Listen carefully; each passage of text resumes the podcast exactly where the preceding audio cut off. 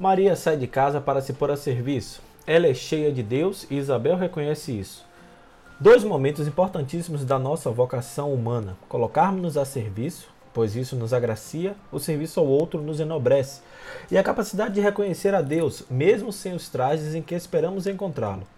Isabel reconhece Deus que se faz pequeno, se faz um de nós. Deus assume e diviniza aquilo que nós evitamos, nossa fragilidade, nossa capacidade de sermos cuidados. Em sua encarnação, todos somos assumidos por Ele. Aliás, a solenidade da Assunção é isso. Maria é plenamente assumida por Deus. Antes de nossa intercessora, Maria é nosso exemplo, prova de que não é só possível, como também é necessário aproximar nossa vida do sonho de Deus. A solenidade da Assunção de Nossa Senhora quebra a sequência das leituras da liturgia do tempo comum, mas não o percurso da celebração do mistério salvífico. Essa solenidade apresenta uma afirmação de fé alicerçada no mistério pascal. Jesus ressuscita como primícias dos que morreram, como atesta o apóstolo Paulo na segunda leitura. Por isso, o Evangelho e a primeira leitura deste domingo versam sobre o mistério de Jesus Messias. A resposta do salmo aponta para o lugar ocupado por Maria em virtude de sua resposta positiva à missão que lhe fora confiada por Deus. E por isso, com o salmista cantamos: À vossa direita se encontra a rainha, com veste esplendente de ouro de Ofir. Hoje é domingo, 16 de agosto, dia das vocações religiosas. Eu sou Fábio Cristiano e este é o podcast Santo do Dia, um podcast que traz diariamente as histórias e obras dos santos da Igreja Católica e aos domingos a reflexão do Evangelho do dia e outros temas relacionados ao segmento católico. Disponíveis nos principais aplicativos de podcast, você pode assinar nesses tocadores e ouvir sempre que houver novos episódios. O nosso perfil no Instagram é o arroba podcast Santo do Dia. Hoje faremos a reflexão do Evangelho da Liturgia da Solenidade da Assunção de Nossa Senhora, Lucas capítulo 1, versículos de 39 a 56, baseado nos roteiros homiléticos da revista Vida Pastoral, escrito pela irmã Rita Maria Gomes e comentário inicial de Frei Clausemir Maximovitch. Sejam bem-vindos ao Santo do Dia.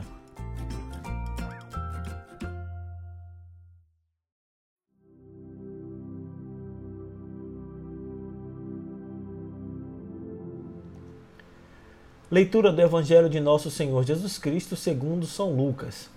Naqueles dias, Maria partiu para a região montanhosa, dirigindo-se apressadamente a uma cidade da Judéia.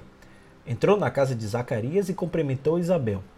Quando Isabel ouviu a saudação de Maria, a criança pulou no seu ventre e Isabel ficou cheia do Espírito Santo.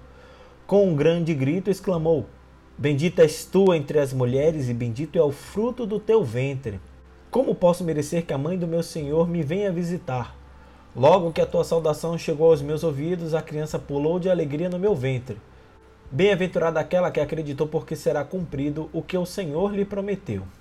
Então Maria disse: A minha alma engrandece o Senhor, e meu espírito se alegra em Deus, meu Salvador, porque olhou para a humildade de sua serva. Doravante, todas as gerações me chamarão bem-aventurada, porque o Todo-Poderoso fez grandes coisas em meu favor. O seu nome é santo, e a sua misericórdia se estende de geração em geração a todos os que o respeitam.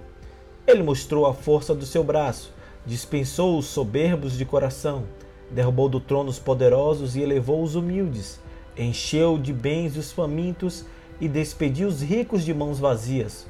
Socorreu Israel, seu servo, lembrando-se de sua misericórdia conforme prometera a nossos pais, em favor de Abraão e de sua descendência para sempre. Maria ficou três meses com Isabel, depois voltou para casa. Palavra da salvação.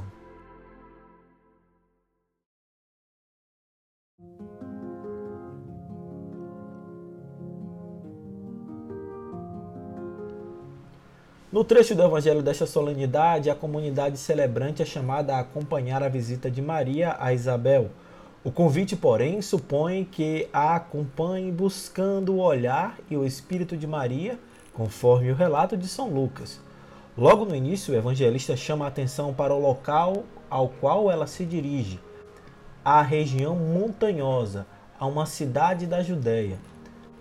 A primeira informação aponta para algo importante na teologia bíblica e que, de certo modo, indica o ponto alto do relato, um tipo particular de teofania.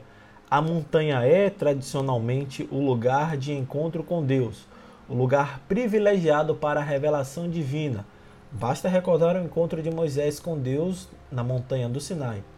Toda essa tradição está subentendida nessa simples informação.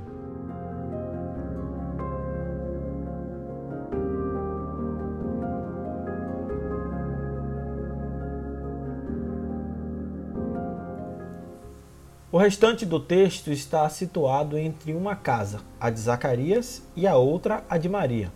Ao entrar na casa de Zacarias e cumprimentar sua prima Isabel, a teofania se dá. Toda a fala de Isabel é um professar fiel do reconhecimento de João em relação ao seu Senhor. Na narrativa de Lucas, esse é o único momento em que João e Jesus se encontram ambos nos ventres maternos. A primeira revelação de Jesus como enviado de Deus é narrada de modo velado por intermédio das mães. O extraordinário da ação de Deus se dá em duas mulheres aparentemente impossibilitadas de ter filho, uma virgem e uma anciã, de quem se diz que era estéril. O terceiro momento do texto é o canto de louvor entoado por Maria em resposta ao louvor que Isabel lhe faz. Maria assume seu lugar de membro fiel de um povo a quem Deus vem, mais uma vez, resgatar e salvar. É na condição de filha de Sião que louva a Deus por suas maravilhas e por seu filho, que será o meio de salvação para Israel e para toda a humanidade. Neste canto me afogo em teus braços, qual menino no teu ser. As leituras dessa solenidade apontam para o papel imprescindível de Jesus na salvação da humanidade e para a colaboração única de Maria o Evangelho informa que Maria, após aquele encontro especial com Isabel, ficou ainda três meses com sua parente e depois voltou para casa. A vida segue. Sua colaboração com o projeto divino de salvação transcorre no velamento. A primeira leitura, com uma linguagem profundamente simbólica, realça os papéis da mulher e do filho, ou seja, de Maria e de Jesus Cristo no projeto divino de salvação. Com a segunda leitura, podemos compreender a importância da colaboração de Maria no projeto salvífico, pois a morte veio por meio de um homem e era necessário que a vitória sobre ela viesse também por um homem. Em Gálatas, capítulo 4, versículo 4, Paulo diz que Deus enviou seu filho, nascido de mulher, pois para a salvação da humanidade, a própria humanidade deveria dar a sua contribuição. Quando se diz que o Cristo nasceu de mulher, afirma-se sua humanidade juntamente com sua divindade e se assegura a salvação de toda a humanidade no humano por excelência, Cristo Jesus. A Assunção de Maria tem sua base na ressurreição de Jesus, o primogênito entre os mortos. Na celebração dessa solenidade, a Igreja professa a fé na própria ressurreição em Cristo Jesus visto que Maria é a imagem realizada da igreja, é sinal de esperança para a igreja que caminha neste mundo.